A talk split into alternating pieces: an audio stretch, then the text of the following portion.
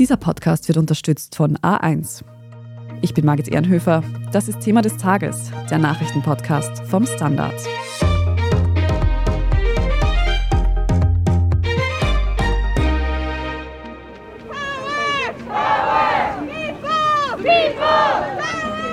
Wir sind hier auf der Straße, weil wir wollen, dass diese Konferenz in Wien in der Zukunft nicht stattfindet.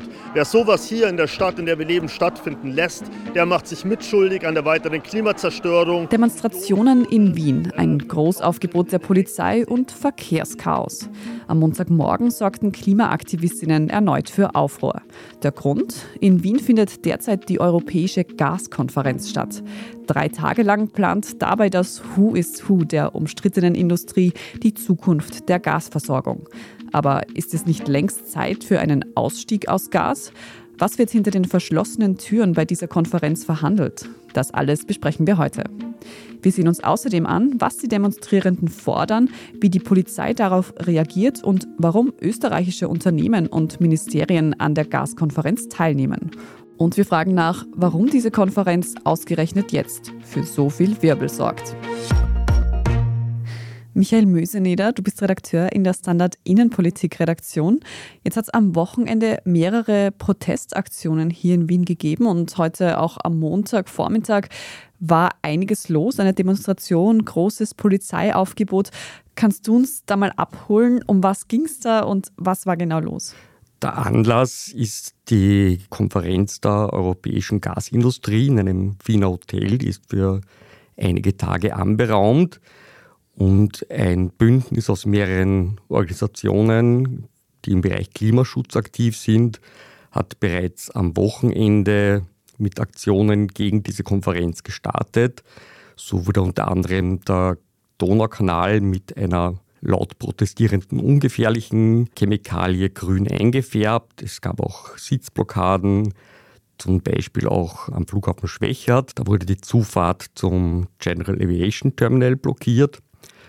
Und heute Montagmorgen kam es auch zu nicht angemeldeten Kundgebungen gegen diese Gaskonferenz, wobei das sozusagen zwei unterschiedliche waren. Es gab zwei Schauplätze. Die eine Demonstration fand auf dem Wiener Ring, in einer Hauptverkehrsstraße statt, in der Nähe des Tagungsortes. Die andere ein paar Dutzend Meter entfernt in der Johannesgasse. Und gibt es da schon irgendwelche Zahlen dazu, wie groß das Ganze war, wie viele Leute da beteiligt waren? Ganz konkrete Zahlen gibt es derzeit noch nicht, aber es werden so zwischen 100 und 200 Protestierende gewesen sein. Zumindest waren so viele Menschen noch in den Polizeikesseln gegen 10 Uhr an diesen beiden Schauplätzen. Mhm, und du warst ja auch vor Ort und hast dir das Ganze angeschaut. Von Demos haben wir ja in letzter Zeit viel von Klimaaktivistinnen mitbekommen. Da war die sogenannte letzte Generation für diese zum Beispiel Klebeaktionen verantwortlich. Sind die jetzt wieder dahinter gesteckt? Organisiert wurde zumindest ein Teil der Proteste von einer Organisation, die sich Block Gas nennt. Deren Webpage wurde bereits im Dezember 2022 registriert. Das lässt also darauf schließen, dass es eine gewisse Vorbereitungszeit gegeben hat. Umgekehrt dürfte auch die Polizei nicht überrascht worden sein. Bei dem heutigen Polizeieinsatz, an dem mehrere hundert Beamte, darunter auch die Wiener Sondereinheit Vega teilgenommen hat, waren unter anderem auch Mitglieder der Einsatzeinheit Tirol dabei. Das lässt also darauf schließen, dass die Polizei nicht wirklich überrascht worden ist von diesen Demonstrationen. Da dürfte man also schon gewusst haben, dass etwas im Busch ist. Du hast schon gesagt, die Demonstranten protestieren gegen diese Gaskonferenz.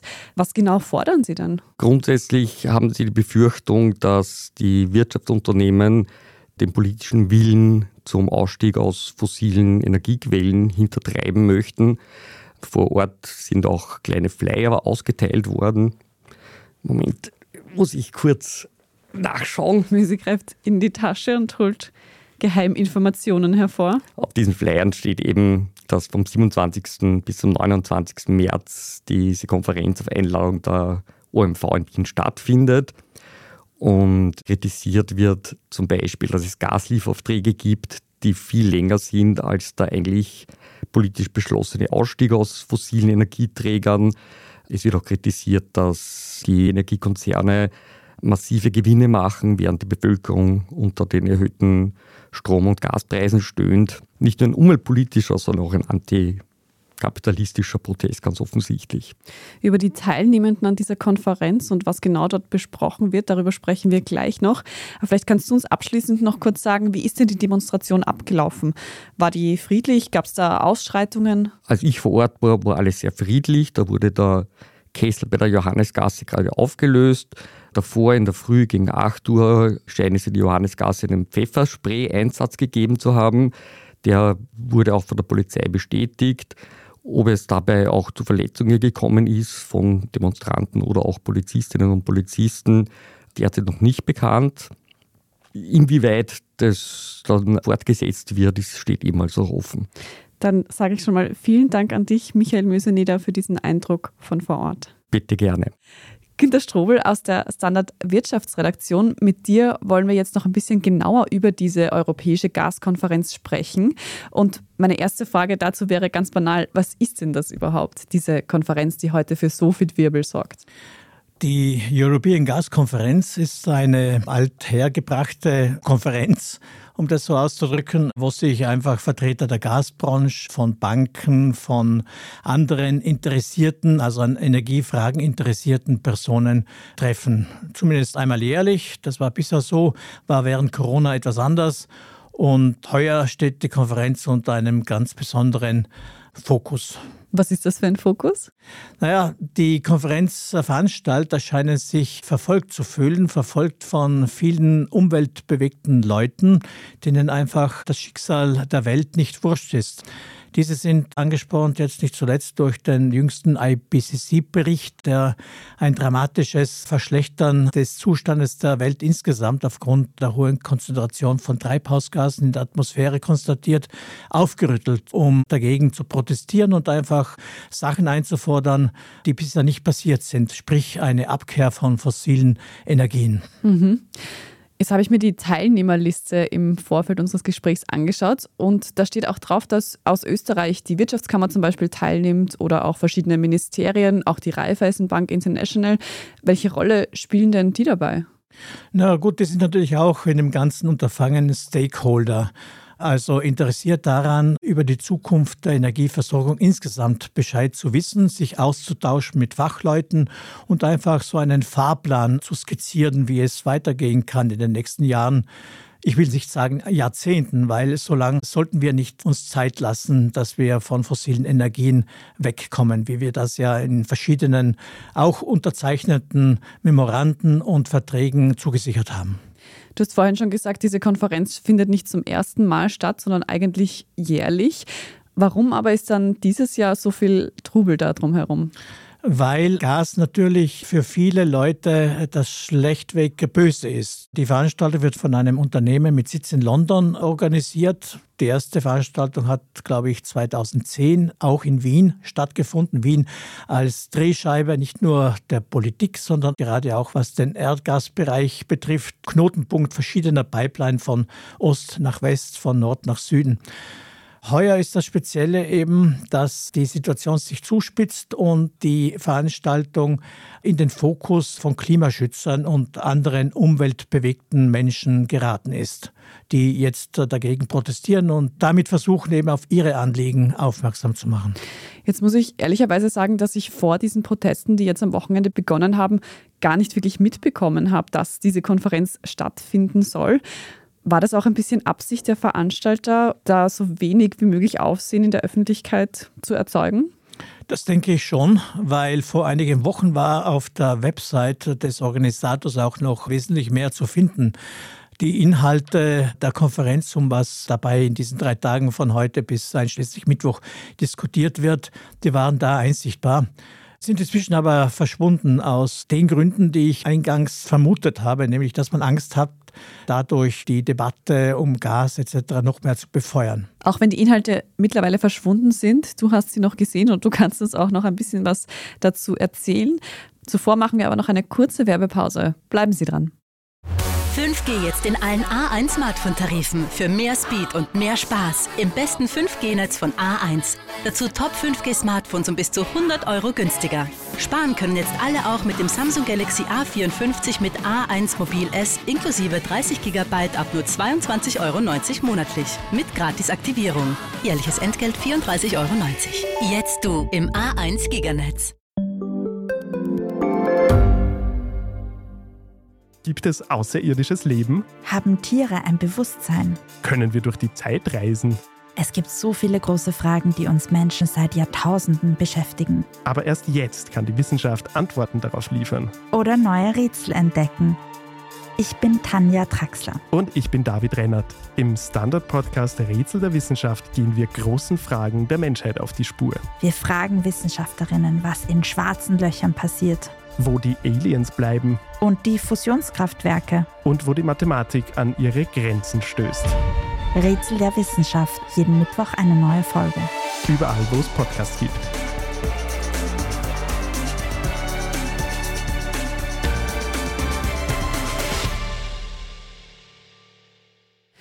Günther, du hast uns gerade gesagt, die Inhalte von dieser Konferenz sind nicht mehr auf der Website einsehbar. Du konntest aber, bevor sie verschwunden sind, noch einen Blick darauf erhaschen. Was wird denn bei dieser Konferenz nun tatsächlich besprochen?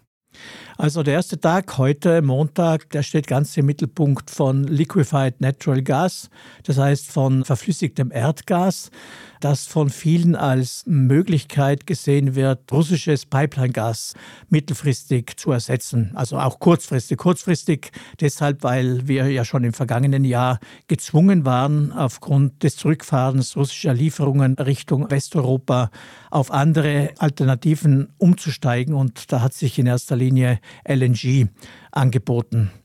Also heute LNG, morgen zweiter Tag, Dienstag im Mittelpunkt steht da die Zukunft von Erdgas in Europa insgesamt. Da wird auch zum Beispiel Matthew Baldwin, der für Energiefragen zuständige stellvertretende Generaldirektor der Europäischen Kommission mit dabei sein und äh, Rede und Antwort stehen, aber auch Gottfried Steiner, seines Zeichens CEO des Central European Gas Hub, also dieser Gashandelsplattform in Wien, um zu sehen, wie es in mittelfristiger, längerfristiger Hinsicht mit Erdgas in Europa weitergehen kann, weitergehen wird. Das heißt, die Energiekrise, die uns jetzt schon seit über einem Jahr beschäftigt und über die wir auch mit dir im Podcast schon sehr ausführlich gesprochen haben, die beschäftigt uns weiterhin und ist auch bei dieser Konferenz Thema. Die ist natürlich großes Thema, auch wenn wir bisher eigentlich überraschend gut durch den Winter gekommen sind unterstützt natürlich auch durch die vergleichsweise warmen Temperaturen, was auch wiederum äh, mit der Erderwärmung zu tun hat natürlich. Aber der nächste Winter steht bevor. Jetzt geht es dann an die Bevorratung, an die Sicherstellung der Gasversorgung für die nächsten kalten Monate. Weil eines muss uns natürlich auch klar sein, wenn wir sofort von Erdgas lossagen würden, dann würden große Teile der Industrie stehen und auch viele Haushalte hätten es ziemlich kalt in ihren Wohnungen, weil ebenso kurzfristig kein Ersatz gefunden werden kann. Also einfach so von heute auf morgen auf Gas zu verzichten, das ist nicht möglich. Nun kritisieren aber die Demonstrierenden, so wie wir es vorhin von Michael auch gehört haben, dass bei dieser Konferenz überhaupt noch über die Zukunft von Gas gesprochen wird. Würdest du da den Aktivistinnen recht geben? Nein, also so radikal haben Sie nicht recht, weil sind wir froh, dass über Gasversorgung noch gesprochen wird. Wehe, wenn dem nicht so wäre. Es ist eine Möglichkeit, Verbraucher und Produzenten zusammenzubringen und alle in dem Zwischenteil involvierten Stellen, sprich die Pipeline-Betreiber, andere Unternehmen, Gashändler mit einzubinden. Es geht schlicht um die Versorgung mit Energie, mit möglichst umweltschonend äh, zu verbrauchender Energie. Und Gas gehört unter den fossilen Energieträgern zu jenem, der noch am vergleichsweise umweltfreundlichsten ist, weil beim Verbrennungsvorgang vergleichsweise wenig CO2 produziert wird, im Gegensatz zu Kohle oder Erdöl. Mhm. Was ich mich noch frage, ist, könnte denn so eine Konferenz auch dazu beitragen, dass eben unsere Energiewirtschaft nachhaltiger wird? Oder müssen wir uns das doch eher so vorstellen, dass da so die Bad Guys zusammensitzen und sich einfach nur überlegen, wie sie noch den meisten Profit rausschlagen können? Es geht schon auch darum, also ich glaube, viele, wenn nicht alle, haben die Zeichen der Zeit verstanden und versuchen auch von diesem herkömmlichen, wir produzieren Erdgas, eher verbrauchtes und was dazwischen passiert, interessiert uns nicht, dass sie von diesem Gedanken sich verabschiedet haben und was Neues, Konstruktives bauen wollen. Unter diesem Gesichtspunkt steht nämlich auch der dritte und letzte Konferenztag, der Mittwoch. Da steht im Fokus Wasserstoff und Wasserstoff, vor allem grüner Wasserstoff, das heißt mit erneuerbaren Energien erzeugter Wasserstoff, soll auch die Zukunft sein in der Energieversorgung für bestimmte Bereiche, vor allem in der Industrie, die sehr hohe Temperaturen brauchen, beispielsweise für die Herstellung von Zement oder für die Herstellung von Stahl und bisher eben auf Gas angewiesen sind, weil man mit elektrischem Strom diese Temperaturen einfach nicht hinbekommt. Dabei wird natürlich auch infrastrukturell was passieren müssen, sprich die bestehenden Erdgaspipelines. Und da freut sich wiederum die Gasbranche, dass ihre Milliarden und Milliarden, die in den vergangenen Jahren und Jahrzehnten investiert worden sind in neue Pipelines und Leitungen, dass die nicht umsonst sind. Die müssten allerdings umgerüstet werden, damit sie dann auch für den Transport von Wasserstoff zur Verfügung stehen können, weil Wasserstoff viel aggressiver ist als Gas und die Innenverkleidung der Rohre entsprechend aufgemotzt werden muss und auch Armaturen etc. und Schieber, die müssen auf Wasserstoff tauglich gemacht werden. Mhm. Jetzt dauert diese Konferenz noch bis Mittwoch. Kann man damit rechnen, dass dann danach eine Art Ergebnis präsentiert wird, auch für die Öffentlichkeit? Kann ich mir schwer vorstellen. Also es ist nicht eine Konferenz, wo jetzt irgendwelche Deals besprochen werden oder Abkommen unterzeichnet werden. Es ist mehr ein Meinungsaustausch, wo eben auch Analysten hinkommen, um irgendwie ein Gespür zu bekommen, wie sieht es aus, wie kann es in den nächsten Jahren weitergehen in dem Bereich. Also es wird keine Erklärung geben oder keine unterschriftsreifen Dokumente vorgelegt werden. Gas wird also weiterhin auch noch Thema bleiben. Gerade wenn es um Versorgungssicherheit geht, lässt sich das nicht so einfach von heute auf morgen abdrehen. Vielen Dank auch dir, Günter Strobel, für diesen Einblick und die Informationen zur Gaskonferenz. Bitte immer gerne. Wir sprechen jetzt in unserer Meldungsübersicht gleich noch über einen Riesenstreik im deutschen Verkehrssystem, der sich auch auf Österreich auswirkt. Wenn Sie unsere journalistische Arbeit hier beim Standard in der Zwischenzeit unterstützen möchten, dann können Sie das ganz einfach über ein Standard-Abo tun. Alle Infos dazu finden Sie auf abo.derstandard.at. Oder wenn Sie diesen Podcast direkt unterstützen möchten, dann geht das über Apple Podcasts. Dort können Sie nämlich für ein Premium-Abo bezahlen und Thema des Tages dann auch ganz ohne Werbung hören. Jetzt aber dranbleiben, gleich gibt es die Meldungen. 5G jetzt in allen A1 Smartphone-Tarifen für mehr Speed und mehr Spaß im besten 5G-Netz von A1. Dazu Top 5G-Smartphones um bis zu 100 Euro günstiger. Sparen können jetzt alle auch mit dem Samsung Galaxy A54 mit A1 Mobil S inklusive 30 GB ab nur 22,90 Euro monatlich. Mit Gratisaktivierung. Jährliches Entgelt 34,90 Euro. Jetzt du im A1 Giganetz. Bin die Franziska. Ich bin der Martin. Und wir wollen besser leben. Lohnt sich 10.000 Schritte zu gehen jeden Tag? Ist das Großraumbüro wirklich so schlecht wie sein Ruf? Spoiler, ja. Bringt's was, Intervall zu fasten? Wir fragen die, die es wirklich wissen und probieren es auch gleich selber aus. Bei Besser Leben, jeden Donnerstag eine neue Folge. Und hier ist, was Sie heute sonst noch wissen müssen. Erstens, wer heute Montag über Salzburg oder Tirol mit dem Zug übers deutsche Eck reisen will, der hat leider Pech. Denn in Deutschland steht fast der gesamte öffentliche Verkehr den ganzen Tag über still. Der Fernverkehr der Deutschen Bahn fällt komplett aus.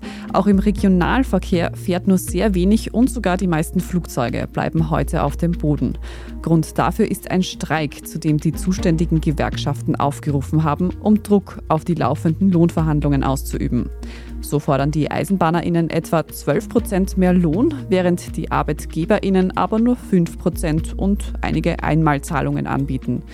Die Auswirkungen des Streiks spürt man auch in Österreich. Züge von und nach Deutschland werden kurz geführt oder fallen komplett aus. Und Flugverbindungen zwischen Wien und München, Frankfurt, Nürnberg und Stuttgart sind komplett gestrichen. Alle Details dazu und wo genau es in Österreich Verzögerungen gibt, das können Sie auf der Standard.at nachlesen. Zweitens, Zehntausende Menschen gehen auf die Straße. Wichtige Flug- und Seehäfen werden bestreikt. Soldaten weigern sich, Befehle zu befolgen. Die Proteste gegen die umstrittene Justizreform in Israel bringen die Regierung von Ministerpräsident Benjamin Netanyahu immer weiter unter Druck. Die Reform sollte der Regierung mehr Rechte bei der Ernennung von Richtern einräumen. KritikerInnen sehen darin die Gewaltenteilung in Gefahr. Am Sonntag hat der Regierungschef schon den Verteidigungsminister entlassen, weil sich dieser zuvor für eine Pause der Reform ausgesprochen hat. Für Montagvormittag war dann eigentlich eine Erklärung zum Stopp des umstrittenen Gesetzes erwartet worden. Diese fand aber aufgrund von Differenzen innerhalb der Regierungskoalition dann gar nicht statt. Das Kabinett von Benjamin Netanyahu gilt als die am weitesten rechts stehende und religiöseste Regierung, die Israel je hatte.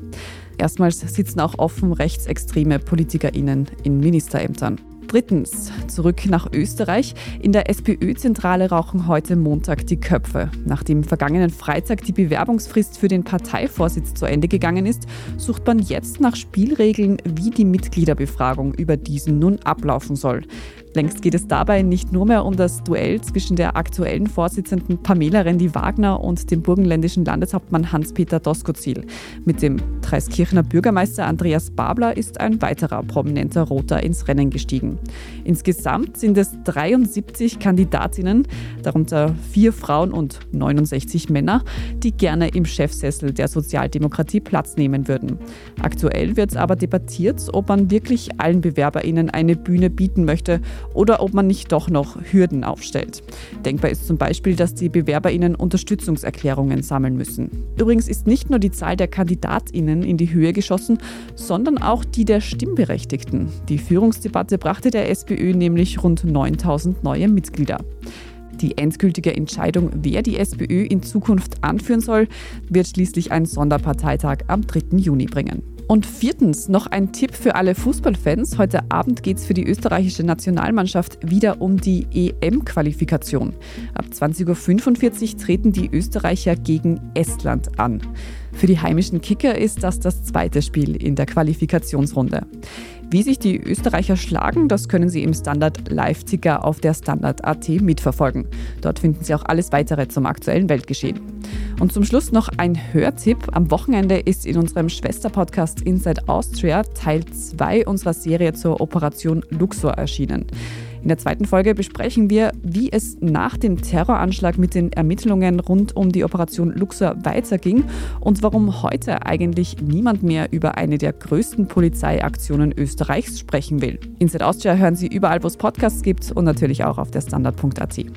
Falls Sie noch Feedback oder Anmerkungen für uns haben, dann schicken Sie diese gerne an podcast.derstandard.at. Und wenn Ihnen diese Folge von Thema des Tages gefallen hat, dann abonnieren Sie uns am besten gleich dort, wo Sie Ihre Podcasts am liebsten hören. Wenn Sie uns darüber hinaus noch unterstützen möchten, dann lassen Sie uns gerne einen netten Kommentar oder eine gute Bewertung da. Das hilft unserer Sichtbarkeit nämlich auch auf die Sprünge. Ich bin Margit Ehrenhöfer. Danke fürs Zuhören und bis zum nächsten Mal.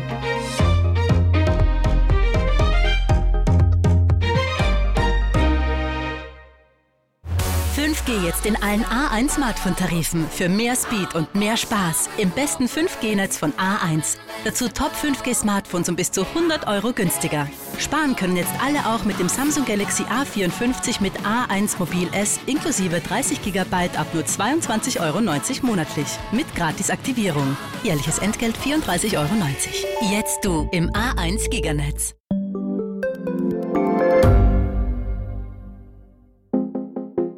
Eine offene Beziehung. Wie funktioniert das? Und wie sieht eigentlich die Arbeit einer Domina aus?